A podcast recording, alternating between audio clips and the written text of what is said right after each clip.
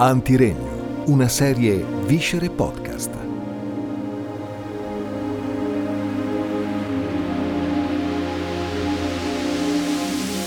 Parte numero 4. Il cerchio esterno. Cari amiche e amici, benvenuti alla quarta parte di questa serie Antiregno. Sono onoratissimo che tu stai ascoltando.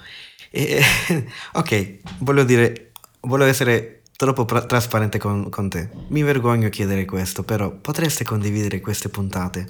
Potreste, io non ho, non sto pagando nessuno marketing, né pubblicità di Instagram, di Facebook.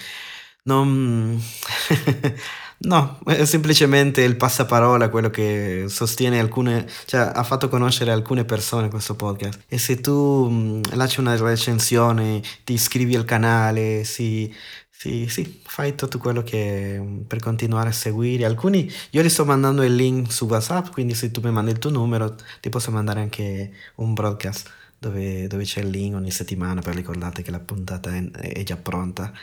Eh, si mi vergogna fare questo. e ti ringrazio. E se non lo fai, no, non c'è problema, non, non nessun impegno. questo sarà è, è sempre gratuito per te. Quindi incominciamo con questo episodio.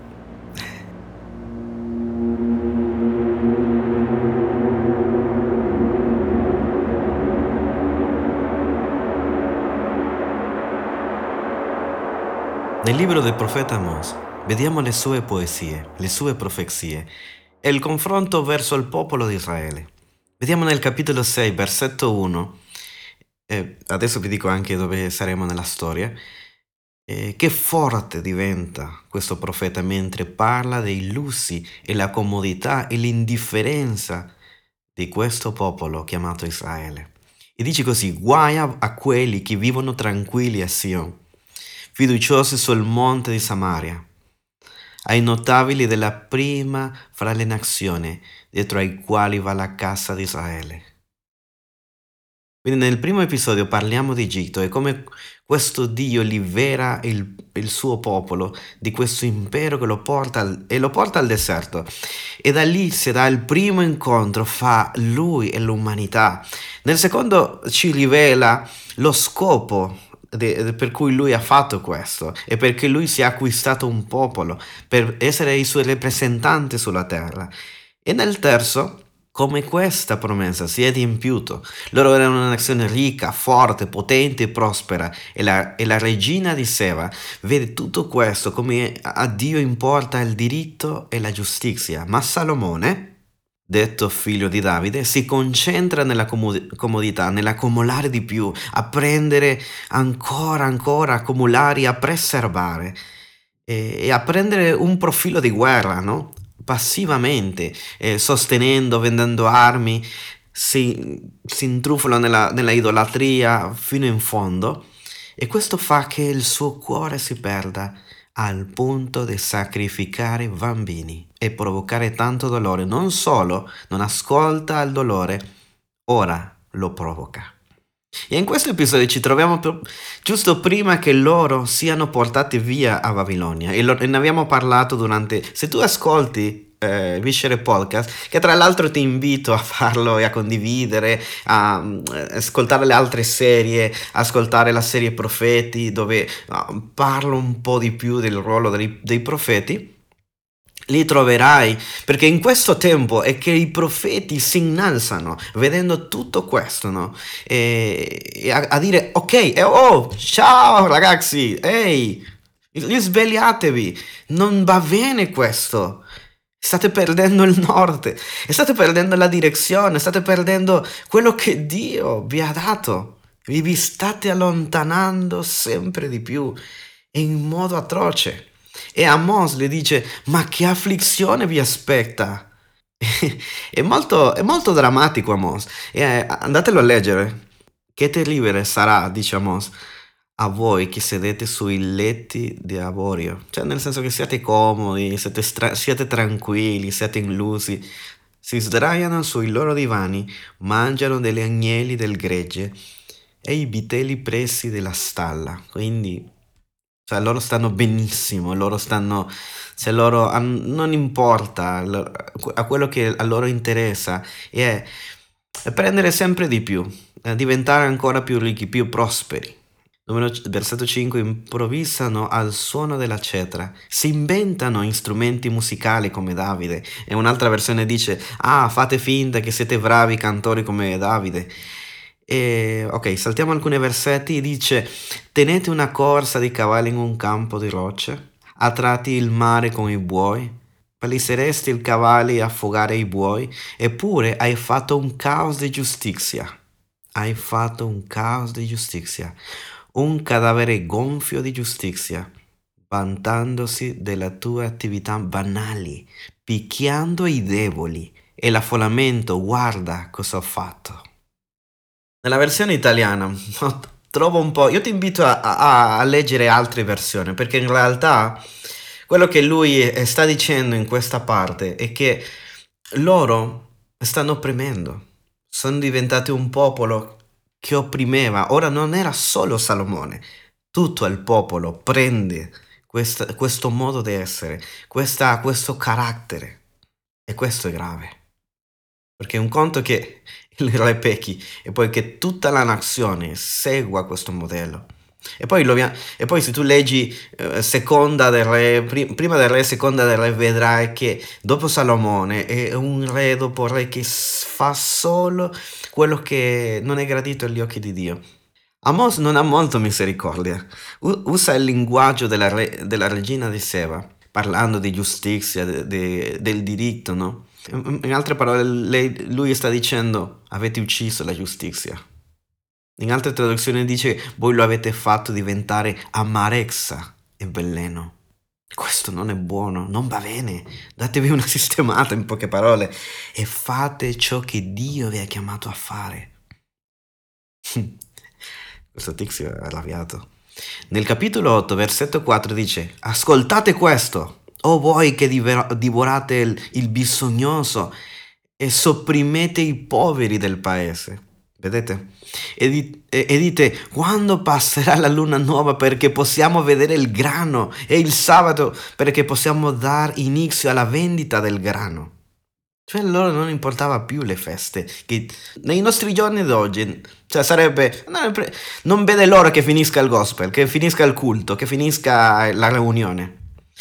Limpioscelendo l'efa e ingrandendo il ciclo, falsificando le bilance per frodare. E non solo per, per uh, nel senso perché erano noiosi eh, di fare queste cose, è perché non vedevano l'ora di, di fatturare, come dicono qua, uh, sono a Milano. Comprando i poveri con, comprando i poveri con denaro, il bisognoso per un paio di sandali e vendendo anche, anche i rifiuti di scarto del grano. Questo tizio è arrabbiato perché il loro cuore si è sviato diventando di pietra. Non importava più se stavano vendendo della spazzatura per tanto soldi ai poveri. È diventato come quello di Salomone che non, non solo non ascolta le grida, non gli importa e addirittura li provoca e ne parla con parole forti. In, altre, in, altri passaggi lui dice alzatevi quel sedere grosso che avete. No, no davvero, cioè, andate a leggere Amos. Ho fatto anche un episodio ne- nella serie Profeti su di lui. Era proprio intrepido, tanto che possiamo pensare che magari era schizofrenico, pazzo, però aveva parola del Signore. Ok, e questa, tra virgolette, è la parte più poetica, no? Storicamente, in seconda di cronache, Vediamo la parte, sì, la parte più storica. Per alcuni sembrerà una cosa nuova perché magari non hanno mai finito questo libro di cronache, quindi vi invito a leggerlo davvero. Seconda di cronaca 36 ci dice di un po' di più di Israele. Cioè, dove, dove è andata a finire questa cosa? Il Signore, Dio dei loro padri, mandò loro a più ripresa degli ammonimenti per mezzo dei suoi messaggeri, cioè mandato dei profeti. Dai, dai, Tornate a Dio, perché voleva risparmiare il suo popolo e la sua causa. E Dio dice, voglio che state bene, voglio avvertirvi e chiamarvi la vostra attenzione, che questo non va bene. Tornate a me. Cioè era, era come Dio supplicando tramite i profeti. Edu, sei troppo drammatico, troppo esagerato. Leggelo, perché vedi come... Allora, vediamo come è andata a finire. Non è un dramma. Versetto 16. Ma quelli si beffarono dei messaggeri di Dio, cioè dai profeti. Disprezzarono le sue parole e schernirono i suoi profeti, finché l'ira del Signore contro il suo popolo arrivò al punto che non ci fu più rimedio. Allora egli fece salire contro di essi il re dei Caldei, che uccise a spada i loro giovani nella casa del loro santuario, e non risparmiò giovani né fanciulla, né anziano né vecchio. Il Signore diede nelle mani ogni cosa. Nabucodonosor portò a Babilonia tutti gli utensili della casa di Dio, grandi e piccoli, i tesori della casa del Signore, i tesori del re e dei suoi capi i Caldei incendiarono la casa di Dio. Demolirono le mura di Gerusalemme, dirono a fiamme tutti i suoi palazzi e ne distruggessero tutti i suoi oggetti preziosi. Nabucodonosor deportò a Babilonia quanti erano scampati dalla spada ed essi furono assoggettati a lui e ai suoi figli finché arrivò il, il regno di Persia. Hmm. Non so te, ma questa è una delle parti più tristi della Bibbia. E in certo senso credo che anche per Dio stesso. Lui ci ha provato, ma loro hanno ucciso i suoi profeti, finché non è stato niente da fare. E molti di loro sicuramente colpando Dio pure, non, anche se lui giorno dopo giorno li mandava questi profeti e loro hanno ucciso tutti, perché lui voleva che fossero i suoi rappresentanti, che fossero le sue mani i suoi piedi. Sono stati questo per un tempo, e hanno prosperato.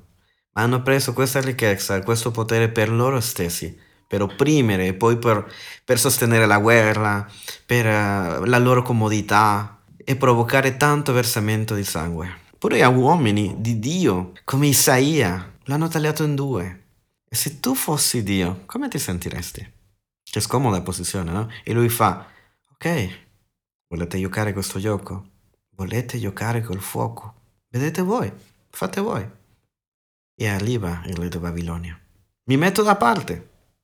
E Babilonia ha libero accesso per conquistare Israele. È lì nella tua Bibbia. Ora, andiamo più avanti nella storia e vediamo come, come si sente Israele. Come loro si sentono dopo che tutto questo è successo, no? Solo immagina perdere tutto. Parliamo di una, di, un, di una, città intera bruciata, completamente distrutta e tutti i suoi abitanti morti. E quelli che sono rimasti sono stati deportati, portati via in un'altra nazione. Essere schiavi, essere qualsiasi cosa. Era la fine del mondo per loro. Vedere che il loro tempio stava bruciando, cioè, era la cosa più orrenda. Era perdere la nazione, perdere tutto. Cioè, il tempio per loro era tutto. A Geremia le dicevano, no, no, noi abbiamo il tempo, figurati se accade una cosa del genere. E finalmente è arrivato. E quindi, quando loro sono in questa parte che è molto, molto difficile, vediamo in Salmi 137 che dice, qua parla di quello che c'è nel loro cuore, cantando una canzone e raccontando con poesia quello che loro stanno provando. Ed è parte del cuore di questo episodio. Ascolta. Là presso i fiumi di Babilonia, sedevamo e piangevamo, ricordandoci di Sio. Al salici delle sponde avevamo appeso le nostre cetre. Là ci chiedevamo, ci chiedevano delle canzoni, quelli che ci avevano deportati, dei canti di gioia, quelli che ci opprimevano, dicendo, cantateci canzone di Sio. Ma come potremo cantare i canti del Signore in terra straniera? Allora, per ogni episodio abbiamo avuto una, una frase chiave. E per questo quarto episodio, la frase chiave è questa. Sedevamo e piangevamo. E se le volessi mettere un nome a questo, a questo momento per Israele, possiamo chiamarlo così. Anzi, gli, stor- gli storici lo chiamano così. L'esilio. E quando strappano Israele della sua terra. Loro perdono tutto, distruggono tutto ciò che è importante nel loro mondo, li portano a Babilonia. Alcuni, come vediamo nel libro di Daniele, pure li cambiano i nomi. Tanti dei profeti ancora però profetizzano. Ed è incredibile vedere come Dio li ama. e non ne smette mai di parlarli. Perché uno può pensare, ok, Dio mi hai abbandonato, non parli più, ma Dio non ha smesso mai di parlare. Ma questo è un altro episodio. e il finale della storia di cronache, de, del libro di cronache, è troppo triste. Come vi dico, ogni storia dell'Antico Testamento finisce male, finisce in tragedia, finisce un, o almeno col sapore amaro. Non finisce come la famiglia del, del mulino bianco. Ma comunque se vogliamo mettere un nome che è rilevante per te e per me. E non, non solo storico, sino che, un, che, sia rilevante, che sia per me e per te. Possiamo chiamarlo così, che questo è stato l'esilio dell'irrilevanza. Perché vedi, loro erano il top delle nazioni. E vedi come la regina di Seba vedeva tutta questa gloria. Cioè, loro, loro si, però sono diventati arroganti, indifferenti. Eh sì, ora avevano lo avevano tutto. Ora sono nullità. Ma quando davvero hanno perso tutto? In realtà hanno perso tutto quando sono diventati arroganti e indifferenti. E se ne fregava un tubo di tutto ciò che Dio, quasi in ginocchio, le diceva. E questo stato fa paura. Quando Dio ti supplica e non te ne importa ciò che stai ascoltando, senti che Dio sta parlando e non riesci a vedere il tuo carattere, il tuo atteggiamento, fino a che punto il tuo ego, il tuo orgoglio è arrivato. E questa lo sto predicando a me. Perché la prima cosa che loro hanno perso è l'intimità con Dio. Assolutamente. Che connessione hanno avuto con Dio? Devi solo ricordarti dell'arca del patto. C'è una scatoletta lì dove loro portavano il, il, il re dell'universo. I, I cieli magari erano chiusi per tante altre persone, ma per loro era era un... avevano linea diretta con lui. Ma ora per loro i cieli sono chiusi. E ora si siedono e piangono. Sono schiavi. Hanno perso il tempio, la loro identità. Ora non c'è mattone su mattone. Hanno perso la loro nazione, tutto. E hanno perso la loro ricchezza e il potere. E come vi ho detto, Dio non ha, non ha paura del, del soldi, del potere, no? Dio non lo vede come una minaccia Dio non vede, sì, è la ricchezza come, come qual... è l'amore al, di, al, denaro, la radice di ogni male, perché loro è entrata l'ambizione, no? Come è successo anche nel, con la Chiesa, no? Um, nella storia, no? E ne abbiamo già parlato. Perché il potere, la ricchezza, tutto questo appartiene a Dio e Lui la dà in prestito a noi. Sai, Dio non ha paura se tu ti riesci a dare sei pasti al giorno quando c'è gente che magari non ha nemmeno due, perché non può permettersi. Però non era solo questo, il, il piacere, la comodità che loro avevano, è che pure toglievano a quelli che aveva pure meno. Cioè nel senso, sono arrivato a quel punto, no? E questo sì, eh, scusatemi l'espressione, questo si fa incavolare Dio. In tutta la se- cioè abbiamo visto che questo fa proprio arrabbiare i profeti, e lo vediamo in Amos, non me lo sto inventando. E cosa è successo? Ora sono schiavi. E tutto, ascoltate questo, questo, questo punto, tutto finisce dove abbiamo incominciato. Abbiamo incominciato con loro, cioè prim- il primo episodio de- dell'antiregno, abbiamo parlato che loro incominciano, come incomincia la storia? Loro, sotto l'impero d'Egitto, piangendo e gridando a Dio. E dove li troviamo ora? Sotto un altro impero, chiamato Babilonia che li schiaccia di nuovo. E come dice questo salmo, sedevamo e piangevamo. Si trovano dove incominciarono, piangendo, quando erano stati già liberati di questo. e loro stessi arrivano a un punto di diventare anche loro un antiregno.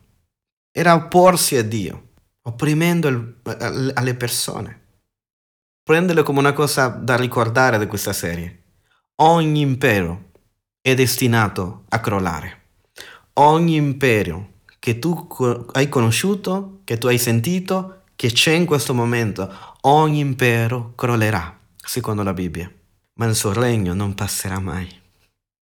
Ora sono di nuovo piangendo in un'altra nazione, giusto come avevamo incominciato. Ma e questo mai è una buona notizia. Abbiamo detto e ripetuto in tutta questa serie che Dio ascolta le grida. Quindi non sono cattive notizie. Perché le buone notizie di questo è che Dio ascolta le grida. Dio è il Dio che ascolta il pianto. Quando noi gridiamo o quando ascoltiamo chi grida, chi piange, noi siamo vicini a Dio. Vuoi sapere se sei vicino a Dio? E stai ascoltando lacrime? O tu stai versando lacrime in questo momento, in questo tempo, in questo anno, in questo periodo? Dio è lì con te in questo momento, più potente che mai. Quindi se la Bibbia ti turba, ti turba con queste storie de, del genere, no? Perché hai, hai notato quanta sofferenza e quanta convinzione di peccato porta queste storie. Cioè, iniziano a uscire un sacco di domande difficili. Tipo, ma quindi ricchi, quelli che non posso mai diventare ricco, non posso mai diventare una persona influente perché il mio cuore prima o poi si sbierà? No, non è la domanda giusta. Se no, stai vestendo, come dice, dicono i Vangeli, a chi è nudo, stai, uh, stai visitando a Gesù in carcere, stai visitando a Gesù negli ospedali. Non te ne importa chi sta soffrendo in questo momento, in fabbriche, anche lavorativamente parlando, come abbiamo visto in, nell'episodio precedente. La gente sotto che imperio c'è. È una, è una sofferenza che dobbiamo, dobbiamo sapere dentro di noi. Dobbiamo essere coscienti e dobbiamo pregare io alla fine quando vedevo questa camicia dalla Turchia dicevo, Signore, non so chi ha fatto questo, ma quella gente, io so che è una nazione difficile, che loro ti conoscano. E il, il Vangelo ci confronta, ci confronta su questo. Ci fa, ci fa tirare fuori tante domande. Il Vangelo non ci accarezza, perché tocca la parte antiregno, tra virgolette, che c'è dentro di noi, che, che ci influenza ancora, la mentalità. Cioè, avete visto che che loro, che quando er- loro erano nel deserto all'inizio, dopo che sono usciti da Egitto, ancora portavano l'impero dentro di loro, La, al- ancora loro si sentivano schiavi. E lui, lui diceva: No, voi siete un regno di sacerdoti. E loro non capivano. Da una parte uno può sentirsi come che se non sta vivendo in questo regno, dall'altra parte diventare indifferente. E tutte e due sono sbagliate. E la ragione per, que- per cui faccio questa serie, ok, perché tu fai questa serie? È perché il tuo cuore si rompa come il mio si è rotto, in mille pezzi, ricordando che Dio ascolta le lacrime, che Dio ascolta le mie lacrime. E quando io e te ascoltiamo le grida, o gridiamo, lì possiamo essere che Dio è con noi. Sapete cosa Dio mi ha detto? Io vi ho detto, io mi sono convertito eh, l'ho detto, non mi ricordo in che episodio l'ho detto, però ho detto, Dio mi ha parlato tramite una profezia e io così mi sono convertito perché ho capito che Dio, Dio parlava, no? Ah, tra, tra tante cose che Dio parlava, che mi amava. Sapete cosa mi ha detto? Io piango quando tu piangi. sì. Perché? Perché Lui è il Dio di tutti, 100%, è il Dio di tutti, di tutta la gente ma specialmente dei marginati. Lui è con gli schiavi, con i marginati, con i profughi, con i poveri, con quelli che non vuole nessuno, con cui nessuno vuole sedersi, con quelli che magari siamo un matrimonio, nessuno vuole sedersi con lui. Magari è, è, è seduto in una sedia in chiesa, nessuno vuole sedersi da fianco, nessuno vuole mangiare con quella persona. Ecco con chi Dio vuole stare. Lui con quelli che eh, nella tua classe prendono in giro, nel tuo lavoro nessuno vuole, perché ha un caratteraccio che, che sembra un mostro, che è lì nella sua scrivania e nessuno vuole uscire con lui, con quello che ha una malattia incurabile, con quello che ha una malattia, che ha il lupus, che ha questa, che ha questa, l'altro, che cose che, che non so come dire, che la lontana dalle persone perché crea dei problemi, perché non, posso, non, possono mangiare quello, non possono mangiare quello che mangiano tutti. E quindi, ah ok, non possiamo andare pizza perché questa persona... Con quelli Dio vuole stare, con il senza tetto, con quelli che magari tanti politici non vogliono in questa nazione. Allora, perché questo titolo? Cioè, uh, perché hai messo questo titolo? Immagina così, immagina un cerchio e questo cerchio sarebbe la compassione e la grazia di Dio. Ogni essere umano è dentro questo cerchio, ma dentro questo cerchio ci sono come i livelli, no? Immagina i livelli di un cerchio, no? E vediamo quelli che sono quasi fuori, no? Già negli intorni, no? Come accade nella, nelle città, adesso penso a Milano, no? Che, che quello che costa di più, le, le, le, le, proprietà che costano di più sono queste che sono nel centro, nel, nella...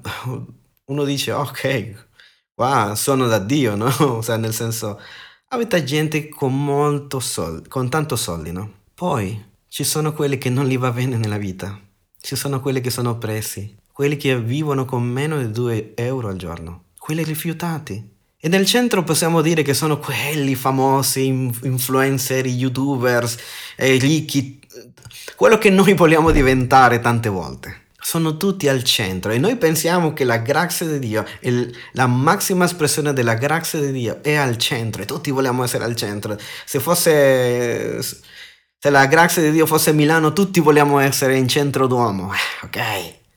la parte più figa no, della città. E possiamo dirlo così, Dio si trova e ascolta tutti, si trova con tutti, specialmente in quelli del limite di questo cerchio, in quelli che sono nel cerchio esterno.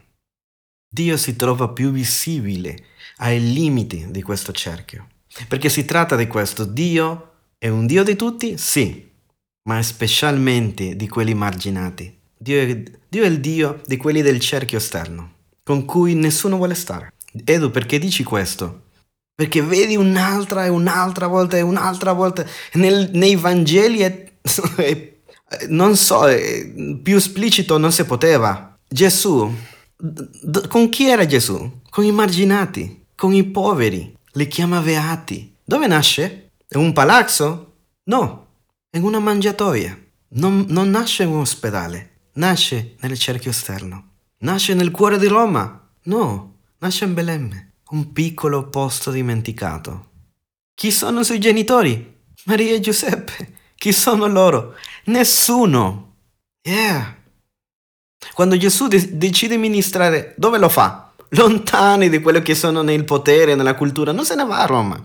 Non se ne va direttamente a Gerusalemme. Se va con i Samaritani, hai notato? Se va con i Cananei, se va a Capernaum, Nassare, Galilea e poi studia e vedrai che davvero cioè, c'è tanto lì, però non... Ah, ok, però non se ne va a Roma. Fa migliaia di migliaia di, di, di, di, chilometri per alimentare persone, per liberare i prigionieri, per fare tanti giri. Un tour enorme di tre anni. E certo che lo seguivano, tutti erano quelli che avevano fame. Non lo so. Cioè, c'è un tizio lì che stava dando da mangiare, oh, tutti. ah, tutta la gente avevano delle malattie, soppi. C'è, c'è, di Chosen c'è una parte dove le dicono ah sì ma ok lui sarà re ma chi sono quelli che lo seguono? Tipo l'esercito iniziano a vedere gli apostoli. Non erano i più fighi. Dove ministrava Gesù? Non ministrava al centro di Milano. Non ministrava a Piazza Duomo. Magari and- lui sarebbe andato in periferia. Lui sarebbe andato a Rogoredo lui sarebbe andato, andato dove ci sono le ragazze di strada prostituendosi. Lo fa con i marginati. Lui sarebbe stazione centrale in questo momento. Però tutti, do, dove vogliamo essere tutti? Ah no, su un palco. In alto, pubblicando. E, e oh, Edu Mejia ha pubblicato qualcosa. Lì che tutti vogliamo esserci.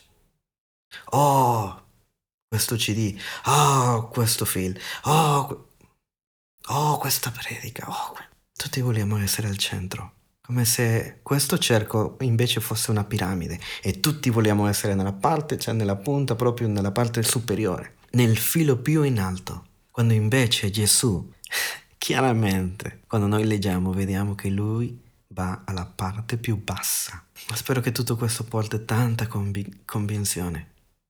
Dio è il Dio del cerchio esterno. E tu, qual è la mia chiamata? È nel cerchio esterno dove finiscono, di, uh, do, dove crocifiggano Gesù? Dove lo mettono in croce? Quando lui va al centro, quando lui va a Gerusalemme. L'impero romano, l'antiregno, in questo momento, cosa fa con Gesù? Lo ammazza, perché questo è quello che fa l'antiregno. Prendono Dio stesso e lo uccidono nel modo più orrendo possibile. Come dicevo, l'Antico Testamento sembra che tutto finisce male. E ci sono cento anni di profeti. Sì, lettera- sì, più o meno è questo. Cento anni di profeti che cercano di, di, di, tirare fuori questo popolo di quello stato, di, di ravvedersi, ma Israele non se ne accorge. E, e, quando tornano neanche sono lo stessi. E vediamo che, che dopo Malachia c'è una pagina in bianco che dice, e poi incomincia Matteo, sai cosa significa questa pagina in bianco? Alcuni di noi lo sanno. 400 anni dove Dio è assente. Dio non parla, Dio è in silenzio. Ma i profeti annunciarono un figlio di Davide e Isaia ne parla tanto al punto che viene chiamato il quinto Evangelo da, da, da, alcuni teologi e lui ripete quello che io ti sto dicendo, che Dio piange con, con quelli che stiano piangendo e, e, che non ci dimenticherà mai e che manderà un re, che manderà un messia e ne, ce ne parla in diversi modi e, e racconta un po' com'è e dice in Isaia 61 Cosa farà questo Messia? Lo Spirito del Signore è su di me, perché il Signore mi ha unto per recare una, no, una buona notizia a quelli che sono eh, ricchi, a quelli che sono potenti. No, una buona notizia agli umili in alcune traduzioni dice i poveri, e mi ha inviato a facciare quelli che hanno il cuore spezzato. Chi ha il cuore spezzato in quel momento? Israele. Per, per proclamare a quelli che sono schiavi, cioè Israele, apertura del carcere ai prigionieri, sempre loro, per proclamare l'anno della grazia del Signore. Quindi finisce, finisce con lutto ma con speranza l'Antico Testamento. Gesù è venuto per portare un secondo esodo, il primo per liberare liberarli di un impero chiamato Egitto. E per noi il primo esodo è essere liberati del, dei nostri peccati, del peccato personale, istituzionale e di tutte queste conseguenze che sono, erano dentro di noi. Ma il secondo esodo è la seconda liberazione, è liberarci della loro indifferenza. Perché l'opposto dell'amore non è l'odio, Occhio con questo. L'opposto dell'amore non è l'odio. L'opposto all'amore è l'indifferenza. E se Dio è amore, allora possiamo amare. Dio viene oggi per liberarti dall'indifferenza e di ciò che sta succedendo in questo momento sul pianeta Terra. Per portare grazie e misericordia. E quello che fanno ripetutamente i profeti, eh, chiamare ad amare perché, come dice Gesù, il riassunto di tutti i profeti della legge è l'amore al prossimo. Questo, questo è il succo del messaggio.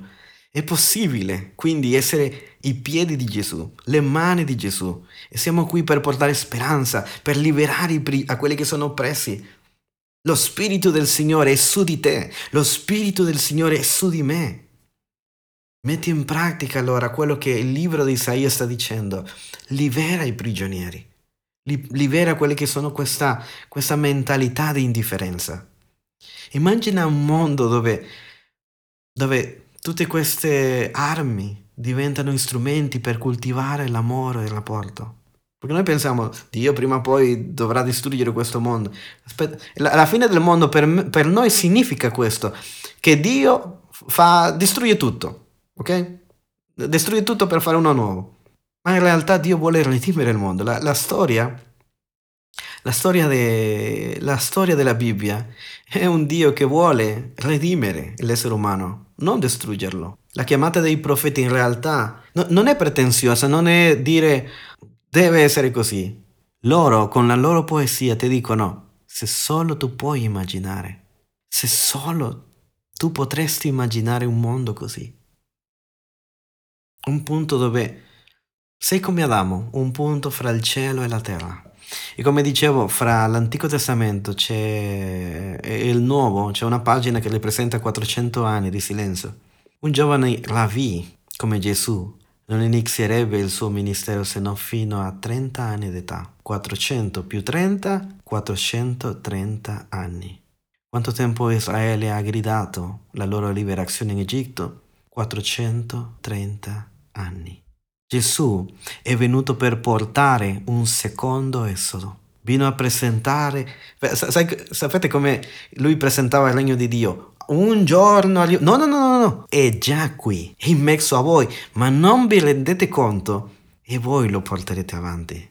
E, e so che ci saranno giorni dove guarderete i telegiornali direte questo mondo sta andando a rotoli. Già da un bel po' tutto sta marcendo. Non so se arriveremo al 2023. Dobbiamo ricominciare tutto da capo, dobbiamo fare un reset di questo mondo. E Gesù continua a urlare nelle pagine dei Vangeli. Il regno di Dio è già qui. Luca 24, quando Gesù resuscita e, e va con quelli di Emmaus, gli dice, immagina Gesù che ti dice una cosa del genere, ma che stolti siete, non capite tutto ciò che hanno detto i profeti, che il figlio dell'uomo doveva soffrire, incominciando da Mosè, non da Genesi, incominciando da Mosè. Stava chiamandoli a una nuova vita, a una libertà, a un cuore libero, a un cuore nuovo. Il Messia è arrivato per annunciare il regno e tu sei parte di questo.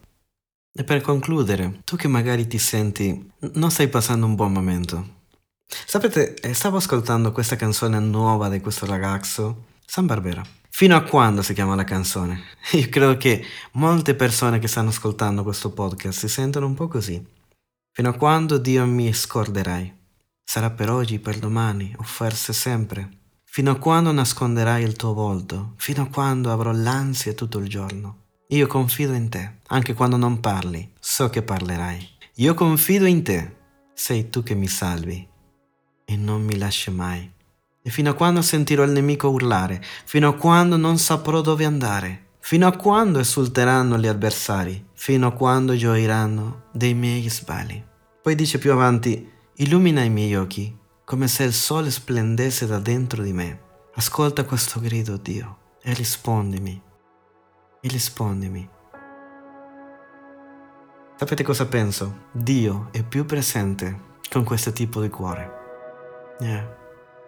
Signore, io ti prego per ogni persona che sta ascoltando questa serie, ogni persona che sta piangendo, ogni persona che letteral, letteralmente o no sta versando lacrime, magari in silenzio, magari c'è qualcosa che, che rompe il loro cuore che questa serie, questo episodio possa ricordarli che tu sei con lui, che tu sei con lei e che tu li ami con amore eterno e che tu sei venuto per fasciare i cuori rotti, ma sei uno che lascia le 99 per riscattare quelle che è persa e per liberare i prigionieri. Ricevi un cuore libero nel nome potente di Gesù. Amen.